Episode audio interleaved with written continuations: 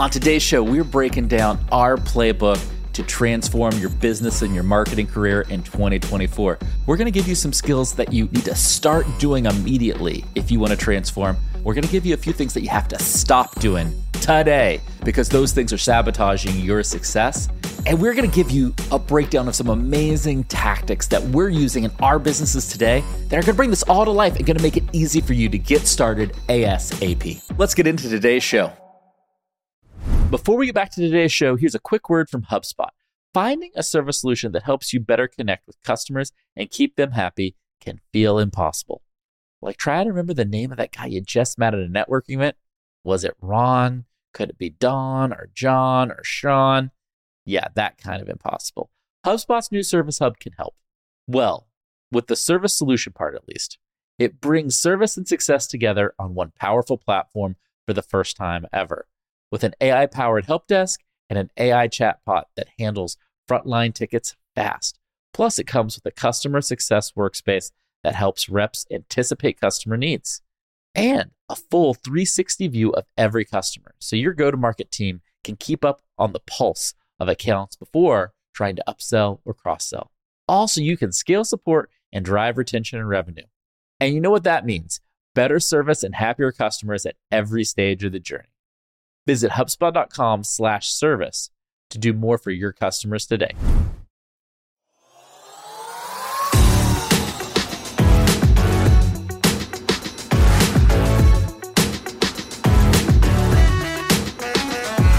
All right, Kieran is here looking good. He's bringing the turtleneck. He is rocking what I think is my favorite sweater of the Kieran collection right now. it's because he's a Bond villain. No, it's AMI, first of all, which Kieran didn't know. It's a great brand. Like AMI a lot. They're a great French brand. I like the colors. I like the turtleneck. It makes you look very professorial slash Bond villain, and I like it a lot. It fits with the narrative or second part of how to be an incredible marketer in 2022. So I had to bring out the Look, turtleneck. If you don't think marketing is looking the part, you're wrong. Yeah. First of all. it is 100%. You have to look the part. Emery will not let me wear this sweater out with her in public. Why? Exactly. I need to like record you saying Tell that. her I think it is a nine out of ten sweater. Right? I know. She thinks that makes me look like a serial killer. Oh, I think you look fantastic. uh, YouTube viewers, does Kieran's partner Anne Marie need to change her mind on the Comment on sweater? the sweater. I think it's a good sweater. one? Give us a thumbs up. Give us a thumbs down. Also, before we get to the Today show, Kieran, I just had this thought this morning. You told the viewers a couple weeks ago that you're welcoming a new baby in the coming weeks. My question for you is what is the chance? You don't need to tell me the name. What is my chance of ever spelling or pronouncing this baby's name correctly? Oh, 10 out of 10. Easy. Yes. What have I gone for? One of the actual lessons are coming up in this uh, podcast. Simplicity. okay, because uh, for everybody watching, Yeah, Irish names are notoriously impossible to spell, Yeah. pronounce, get right. It is like they're are very hard. I have a lot of colleagues in Ireland; they're amazing, but I've like had to study their names to pronounce them and spell them correctly, and I still mess it up sometimes. There are mystery letters that appear in Irish names that never get pronounced. I will say I've leaned into my love of all things US for this name All right. bit. So Well, I'm excited for the big reveal. But until then, we've got the second five of our marketing skills to master. This is our two part masterclass on if you're a marketer, you're really trying to up level this year, what you need to focus on. And these aren't like, oh, send better email or write better copy. These are like the core strategy skills you need to evaluate and use in any marketing decision you're making, right? Right. All right, here it is. We kind of cut out, we did a pretty long episode. These are really the first principles of how you be an incredible marketer 2024 and beyond. We covered five. Are you drinking out of a Stanley, Kieran? Yeah. I love it. Can we talk? We have to do a Stanley episode at this point. I've heard that they're really great at marketing. Did you see the tweet that's going around? I don't know a lot about the brand, but I've heard That the CEO of people. Stanley was previously the CMO of Crocs. Oh, Everybody's no like, way. He's two for two. He took these two crazy things. Yeah. He would actually be like a top five guest for me. He'd be great. Oh, hey, come sell Stanley mugs to tech people. See, I'm Team Yeti, not your Team audience? Stanley, so it would be a good show. Yeah. All right. So we covered five in our very first part, five first principles, how to be a better marketer 2024. We're going to cut back in for the second part, and we are going to start with something truly important, Kipp. And that is you should avoid being average. No one wants to be average. No one wants to be the ChatGPT output, which averages everything it sees on the internet and gives you the average of most things. you want to really avoid being average in the places that matter. So that doesn't mean you cannot be table stakes everywhere. It means you need to understand where are the most important parts of your marketing and go to market funnel or just your business in general. Where are the most important parts that you need to be much better than the competition? That you need to level up, right? I have a great story here, Kipp. But first of all, what are your thoughts on this? Is a way to kick off the second part of the show. So, first of all, if you're a marketer, if you're average, you've lost because in the game of marketing, all the upside comes from taking risk. Now, you can't take 100% of the risk 100% of the time because you'll fail. You'll take too much risk. But if you take no risk and you just play it safe in the middle, you will fail because you'll never get those big upsides of being an early adopter of search engine optimization, of being a pioneer in influencer marketing. Whatever strategy that may be, if you're not taking risks and being out on the edge, you're going to fail. And Kieran, I, think I've said on the show a couple times, I've really enjoyed Shane Parrish's book, Clear Thinking. If you haven't read it, you're going to have to read it. And there's a great quote in there. One of the things he talks about in that book is like the inertia that stops us from doing and thinking clearly. And he says, the zone of average is a dangerous place when it comes to inertia. It's the point where things are working well enough that we don't feel the need to make any changes. Of course, they rarely do. For example, staying in a relationship that is too good to leave and too bad to stay is a perfect example of the zone of average. If things were much worse, we would act. But since they're not terrible, we stay and hope things get better. Right. And it's like you get in this place of safety, and that's where too many marketers stay and live. And I know you've got a big story around this, so I want to kick it over to you for that. Yeah, I've got two actually, because you reminded me of a story from one of the NLP conferences I went to. when he says NLP, it's not natural language processing; it is neuro linguistic programming. No, it's neuro neuro linguistic program. So actually, I did take away a lot from this ten thousand euro, my last cent that I had to my name. I love that seminar. You, you totally glossed over this for people. That not only did you go to this neuro linguistic programming conference, but it cost ten thousand dollars, and it was the last ten thousand dollars you had. Oh yeah, I was broke. I was broke. I decided to not be an engineer anymore, left my career, didn't know what I was going to do next, and decided to spend my only 10,000 euro on a seminar, which I remember vividly my mom having some sort of breakdown on the call when I was telling her I was going to do this. But they did have this kind of cool graph around people who are successful. And they call it very similar, which is there's the things you push away from and the things you pull towards. And so the things you push away from, if you grew up working class, if you grew up without very much money, like all of these things resonate with you, you remember that. So you kind of push away from that. And that actually causes you to have some success in your career. And you have some sort of outcome you're striving towards. So there's part push, part pull, but you get at some point happy with your results. Like you're in the middle, like very similar. You get mm-hmm. to like a point where maybe it's kind of average, but average for you makes you feel comfortable. Whereas the most successful people, for the most part, only focus on a large outcome, like something that they're actually striving towards. And so they never get comfortable because the outcome they're striving towards is so large. Now, the example I want to give is one of my new favorite founder of all time. So I'm listening to the Founders podcast, which we are Huge both fans. a fan of. David, come on the show. We want David, who does the Founders podcast, and to come on the show. He has a great new podcast around the founder of Red Bull. And what's amazing about Red Bull, I know there's been so many case studies done on Red Bull, and we're going to do a show, but it's going to have a different twist but it was really just a marketing company. Like Red Bull originated from a drink that was sold in Thailand, an uncarbonated drink. He carbonated it and then actually brought it to the Western world. But he was a marketer. He actually left Unilever at the age of 40, which I love. But there's this incredible example of why you should have such a high quality bar if you're a marketer. So there's a great example of him working with a friend in an agency to come up with the first strapline for Red Bull. he has no money. Red Bull is very new. He's actually at this time working as an intern for his friend in the agency to pay for the agency to do this work, doesn't have a cent. So, what do you think he does when they come up with their first campaign? Now, what would most of us do? Well, I don't have money. You ship it. You ship it, yeah. right? Because you should ship things, but there's a quality bar. He does not do that. He's not happy with the first iteration. He's not happy with the second iteration. He's not happy with the third iterations.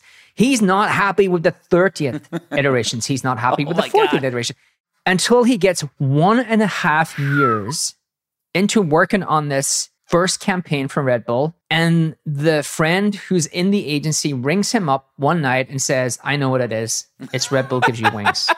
he goes, That's it, ship it.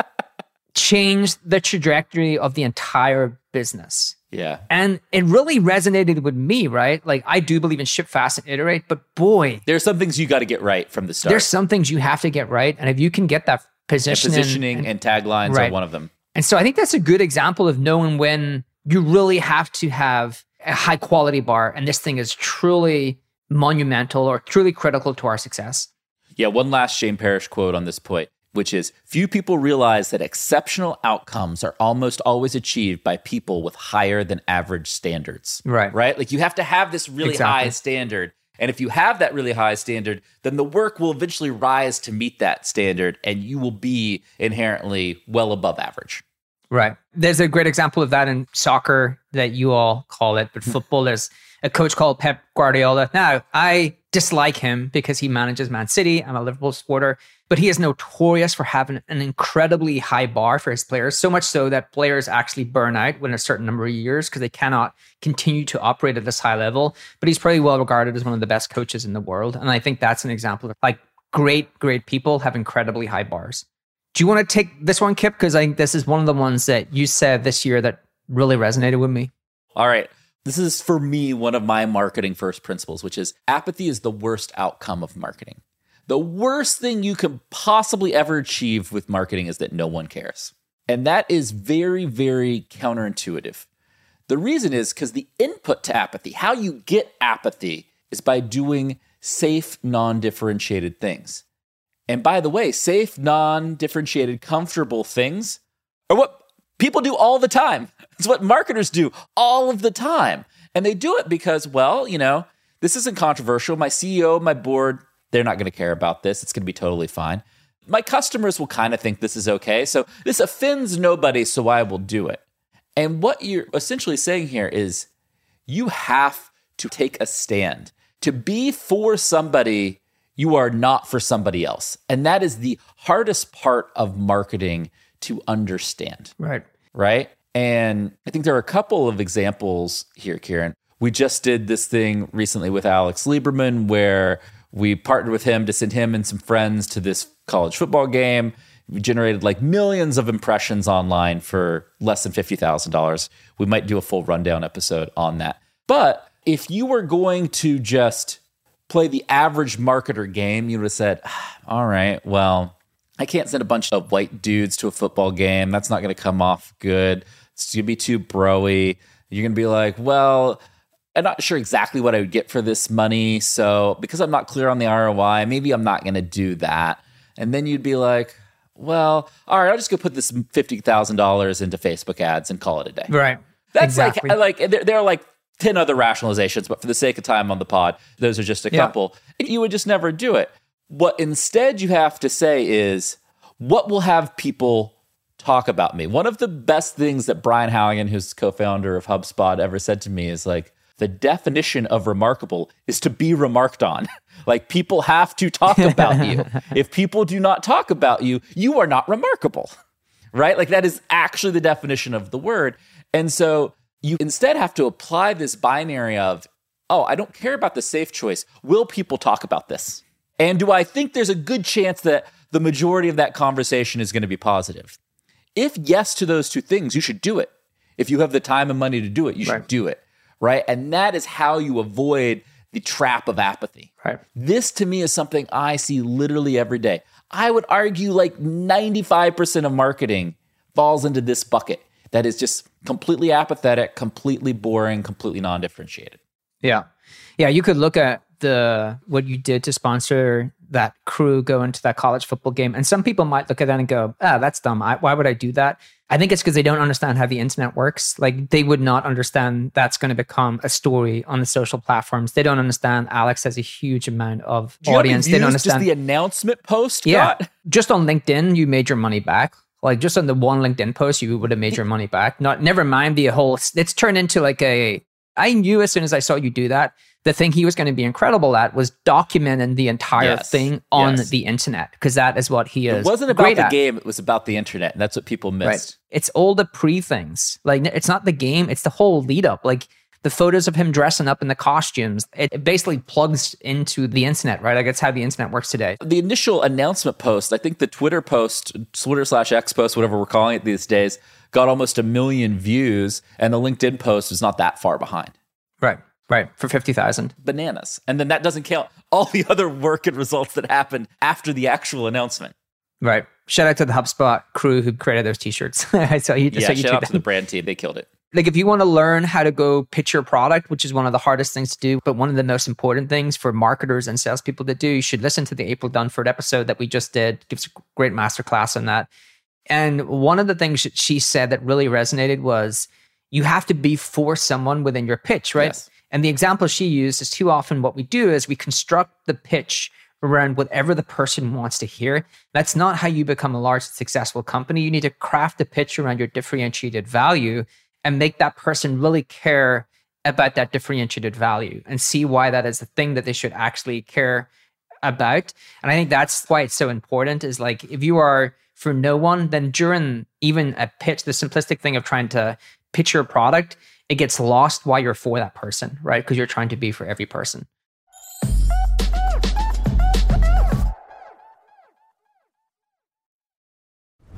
We'll be right back. But before, let me tell you about another podcast I love.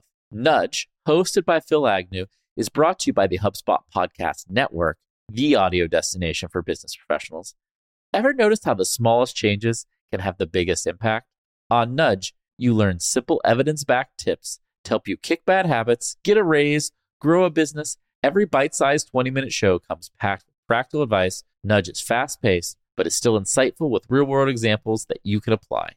Oh, and it's the UK's fastest growing business podcast. If you want an MBA's worth of insight one podcast, this is the right show for you. Entrepreneurs will love this show because it's filled with repeatable, proven studies, not hearsay and one off success stories.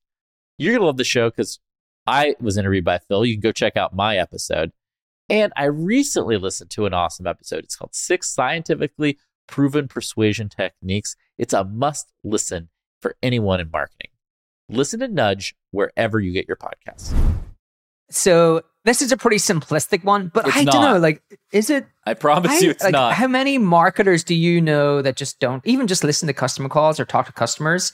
The nuance in what a customer tells you. So this slide is basically Jeff Bezos, very famous for saying that Amazon was going to be the most customer centric company of all time. Mhm. That was what they aspired to be. And so everything is predicated on like being close to the customer and truly understanding the customer.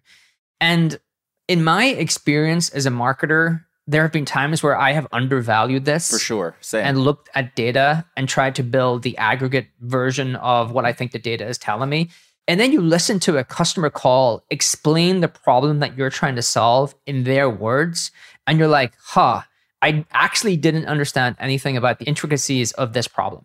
I just didn't understand because I didn't listen to how that customer was experiencing it. And I think there's a case to be made that if you have monthly goals or quarterly goals or whatever they may be for your marketing team, it is a non negotiable that one of those goals is clocking a certain amount of hours on customer calls. Like, and it's a non negotiable. Like, top of the list is you actually have to do this work because I feel like Dharmesh says this all the time, and uh, Wade says this all the time. The company that is closest to the customer and truly understands those problems will likely always win. And I think it's the same for marketing because marketing are extension of really how do I create customer value. I completely agree. And so let's talk real quick about some very tangible ways that you can do this because I get asked this a lot.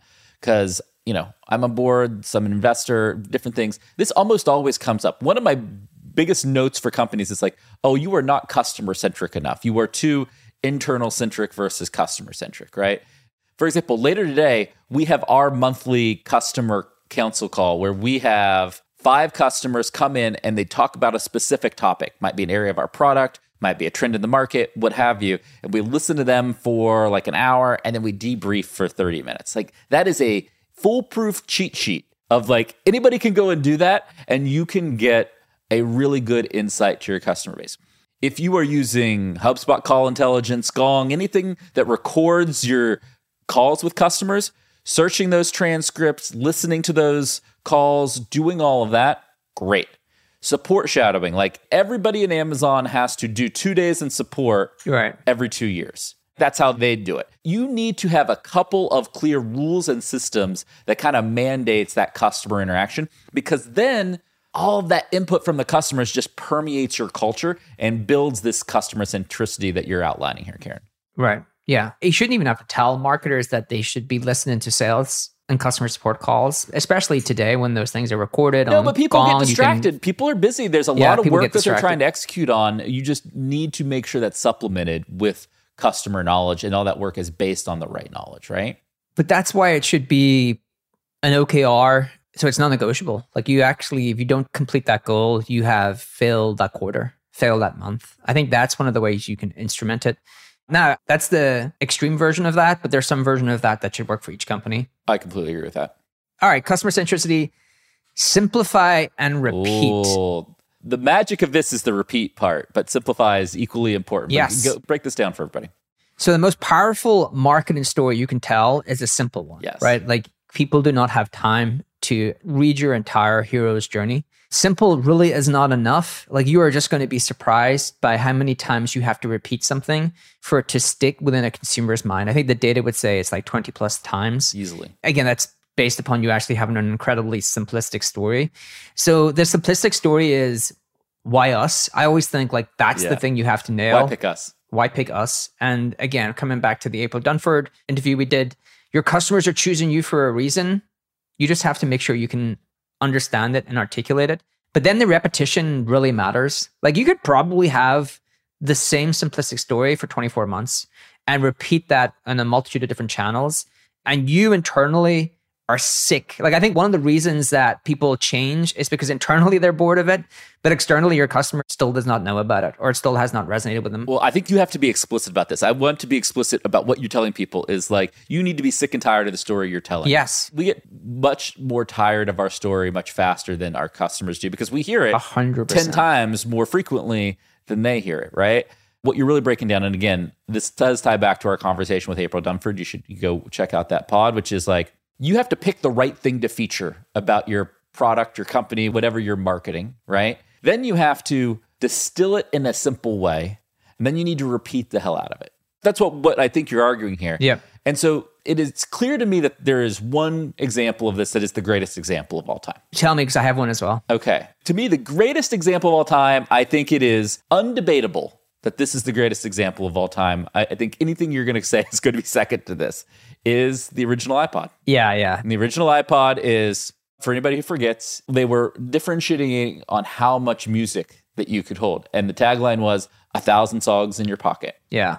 That's one of the best taglines of all time. Probably the best tagline ever. Yeah. a thousand is. songs in your pocket. At that moment in time when people were still using CDs, like it is hard in today's age to realize how transformative and how game changing that was. And then if you go back and look at that creative, the website, the billboards, everything they ran, all it was was a picture of the fing iPod and a thousand songs in your pocket. Right. And it was just repeated to all hell. Right. And that was the magic of simplify and repeat. It's a very David Ogilvy esque Yes. line because what he was phenomenal at, what great copy creators are phenomenal at, is actually the ad copy is something a customer says. It's not something a marketer Yes. Oh, I interprets love that and distinction. puts. It's like a customer would literally say that. And that's why that copy really resonates with a customer because that's something they would literally tell their friend, right? Wow, I've got this iPod. I got a thousand uh, songs in my pocket. The example I was going to use because like this is me all over, right? I get obsessed with something, I know everything about it, and then I move on to the next thing. So I have to use Red Bull again because how many years? That example I give you was 1984. I think the strapline was maybe 1986, 87. Now, if you look at a Red Bull commercial today, Same what are they advertising? Red Bull gives you wings. And I think that is an example of a company 40 years later who woke up one night in the middle of the night, chose their strapline, and that's how we sell this product. And I'm sure internally you get the VP of marketing and then the CMO comes in and goes, let's rebrand. Let's get a new strapline. Let's get a new website. And uh, luckily the founder said, we sell energy drinks. Our energy drinks give you wings. I want everyone to know this. Well, you are making a brilliant point here that is implied in this one, but not explicit, which is when you simplify something, you make it very durable. Right. Right. The more simplistic something is, the more durable and long lasting is. Like Nike, just do it.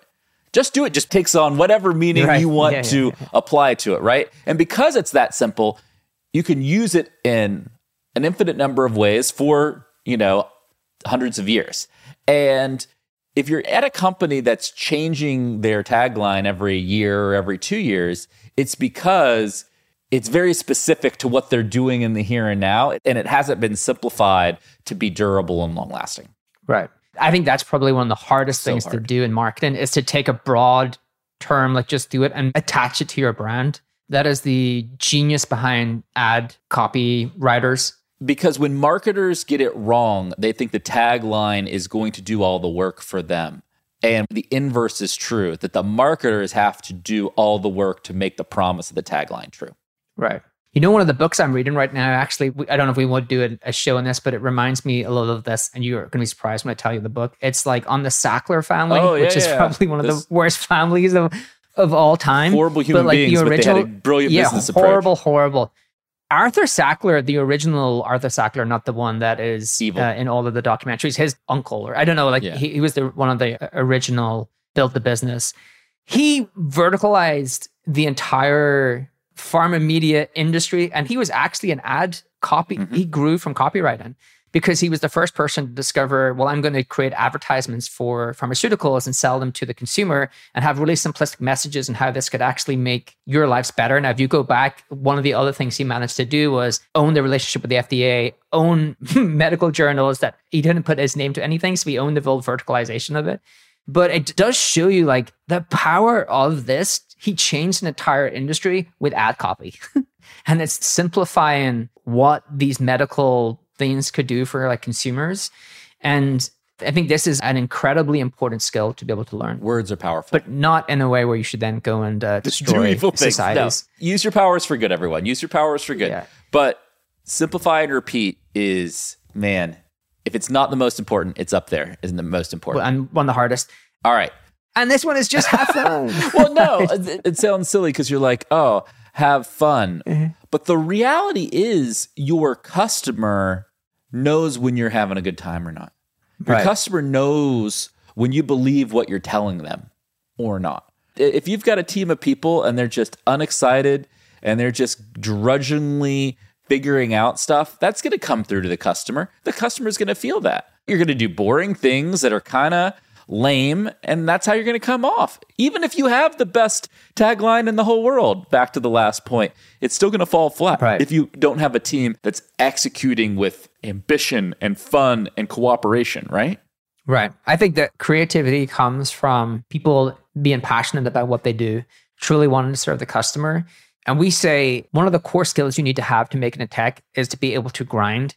But that doesn't mean you grind in a way that's reflected in your marketing, right? Grind just means that you're able to persevere, that you're able to like hustle to make things happen.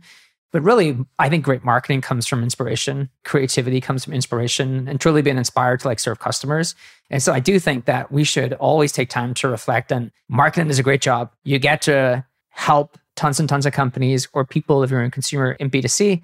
And you have to have some of that fun and creativity appear in your work because that's what resonates with people. You know what makes marketing so hard? Is that it's so less structured than everything else. Right. And because it's so less structured, people put false barriers on themselves. They create structure because it's inherently unstructured, right? And that structure often takes a lot of the fun out. Like sometimes you just have to say, oh, we need to do this because it is just going to be fun and set the tempo for our team and the market. I think it's a leader's job to step back and say, oh, my team's in a rut.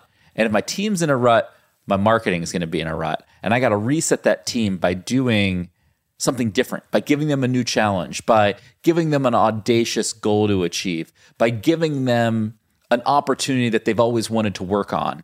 And that is what really changes the game when it comes to marketing. Because remember, apathy is the thing we don't want to have happen. And if you have an apathetic team, you're going to have apathetic customers. Right. And if you have a team that are having fun and a team that's really engaged, you're going to have customers that feel the same way. 100%. I think that is like a pretty good way to make sure that you are in the class of marketer that is going to survive and thrive with all of the changes coming up, all of the technological changes, the AI changes. But really, if you adopt these kind of first principles, you're always going to be successful and your career is going to be future proof to all of these different changes. Yeah, look, we're going to be breaking down AI this year. We're going to be talking about the Apple Vision Pro, search disruption, all of these things, right, Kieran? But what we just shared at the start of the year, if you use these to make any decisions with the new, the trends, the regulation, everything that happens, you're going to make far better decisions. And that's why we wanted to kick the year off with this. We'll revisit these probably a couple times throughout the year. But Kieran, thank you for taking a lot of what we believe and talk about with each other and packaging it in a really good way for everybody else. Canvas skills. And thanks for looking like a Bond villain. All right. This has been Marketing Against the Grain. We'll see you all real soon.